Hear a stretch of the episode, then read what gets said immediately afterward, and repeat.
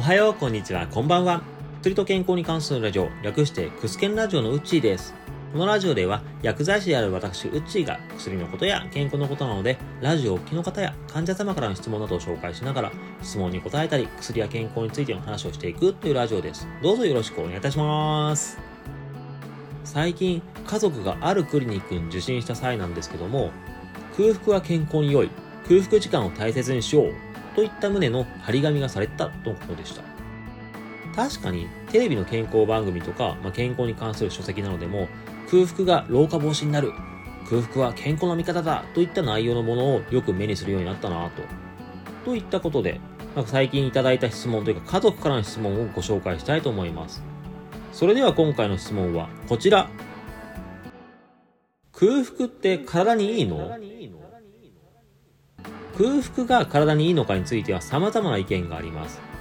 空腹である時間というか、その胃腸が動かない時間を長く取ることで、胃腸などの内臓を休ませられますよ。で、それで内臓が疲れすぎないで済むようになるとかですね。また空腹、食べない時間を長く取ることで、空腹で食べない時間があれば血糖値を上げないんで済むんで、その血糖値を上げない時間が長くなります。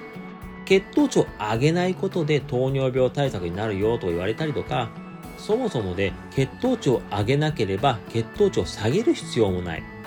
血糖値っていうのは下げるときにインスリンが出てくるんですけども、このインスリンというのは血糖を下げるときに脂肪がつくようになってしまうと。でも血糖値下げる必要ないからインスリンを出す必要もないということで、脂肪がつきにくくなる。他にも空腹というのは免疫力を上げるよとか、それで様々な感染症対策になるよと言われたりもしております。こういったように空腹というのは様々なメリットがあるよと言われたりしております。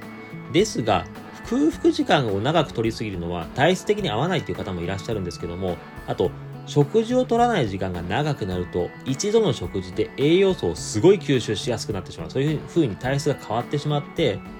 結果的には一度の食事で糖分を吸収しやすくなってしまうとか、太りやすい体質になる、リバウンドしやすいなどとも言われたりもします。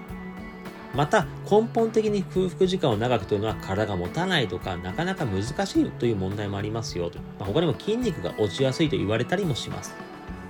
で、そういったことも踏まえまして、空腹時間を長くとる断食健康法とか、よく言う16時間断食健康法とかね、そういうのについて話そうかと思ったんですけども、今回そういった話は控えます。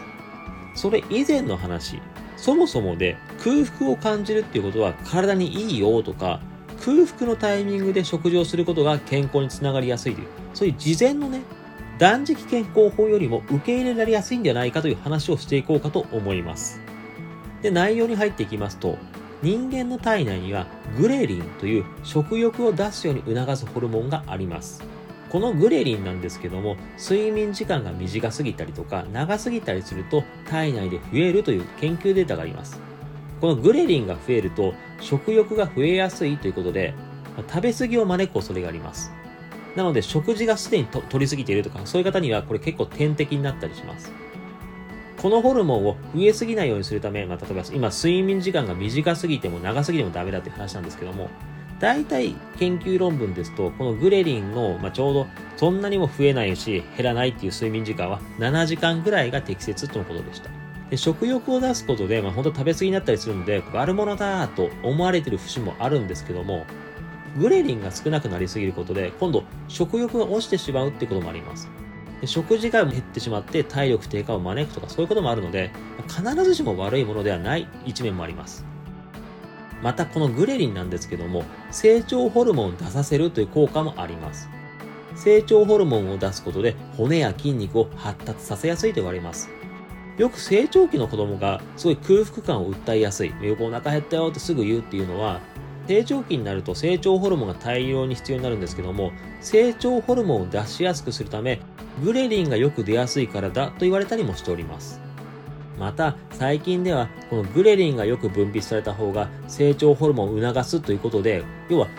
筋肉や骨の発達を良くするようになるので、グレリンは体力をつけたりとか、高齢化に伴う体力低下の対策になると言われたりします。またこのグレリンなんですけども、肌の新陳代謝を高めるということで肌の質を良くするとも言われております。そういった面からもグレリンは老化防止に非常にいいと言われるようになってきております。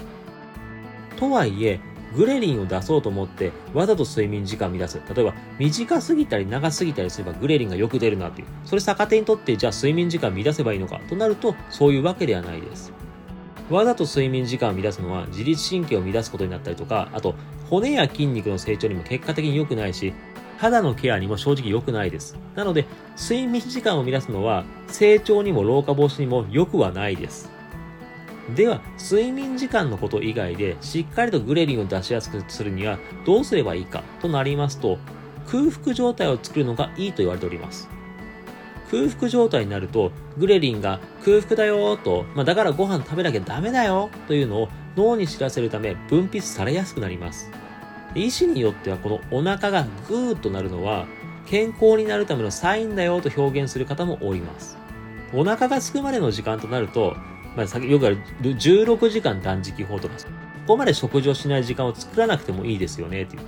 例えば朝ご飯食べてしばらく時間が経ちました。でお昼ご飯かなという頃になるとお腹が空いてきますよねっていう。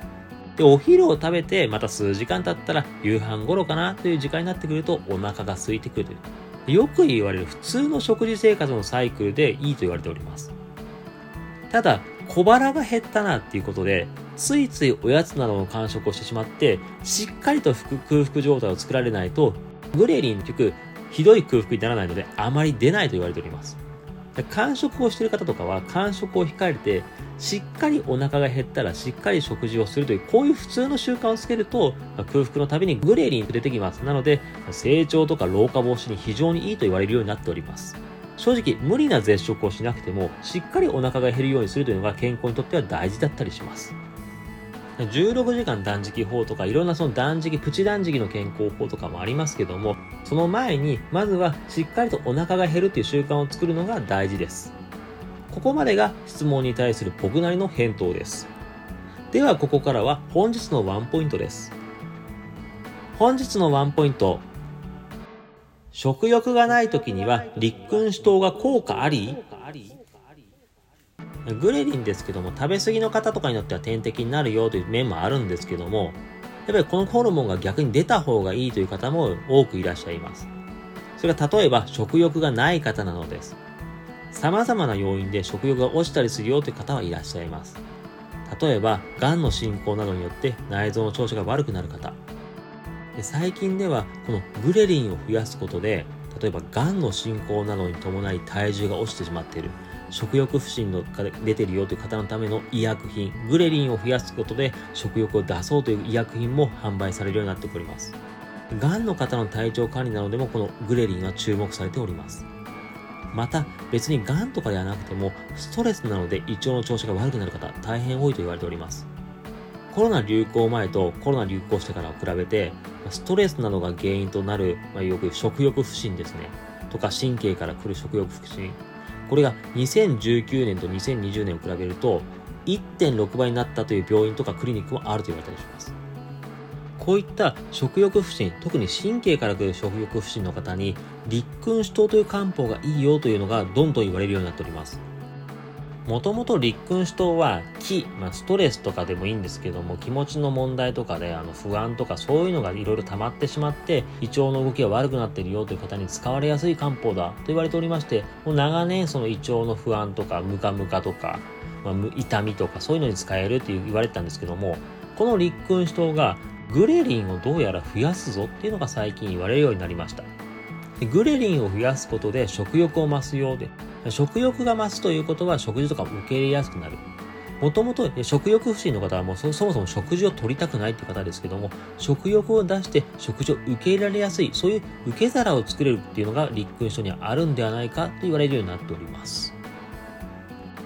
また漢方なんですけども、漢方というのは食後ではなくてむしろ空腹時とか食事の間、いわゆる食間とか、食前、そういうのがいいよと言われております。なので薬を飲むためにわざわざ食事をするという必要もないので、食欲がない方にとってはまさに飲みやすいという利点もあります。食欲湧かないしムカムカする、こういったことに悩んでいる方、立君主党を試してみると食欲が回復してくれるかもしれません。今回はこんな感じです。今回はグレリンというホルモンについて話をさせていただきまして、断食とかをしないまでも空腹感を感じるような食生活とか生活っていうのは大事だよという話をさせていただきました。ただ今回あくまで食欲を増すホルモンの話をさせていただいたんですけども、食欲を抑えるホルモンというのもありまして、次回はこれについて話をさせていただこうと思います。本当はグレリンとレプチンというホルモンを2個1で話した方が多分分かりやすいとは思うんですけども、この2つなんですけどもアプローチ方法をちょっと変えることもできるとかありますので、これわざと話分けた方がいいかなと思いまして、今グレリンの話をしている途中でちょっとわざと急遽話を変えさせていただきました。前編後編というわけではないんですけど、またちょっと次回も今回の話にちょっと似てくるような話になるんですけども、よろしければ聞いていただけると大変嬉しいです。またこれ以外、今回のグレリンとか次回話すレプチン以外でも何か気になることやご意見ご感想などはいつでもお待ちしております。それでは今回も最後までお聞きいただきまして誠にありがとうございました。それではまたお会いしましょう。このラジオで話す内容はあくまで一つの説であったり一つの例です。医師の方針や患者様それぞれの状態で治療方針は違いますので、自身がかかっている医師や看護師、薬剤師などの話を優先するようお願いいたします。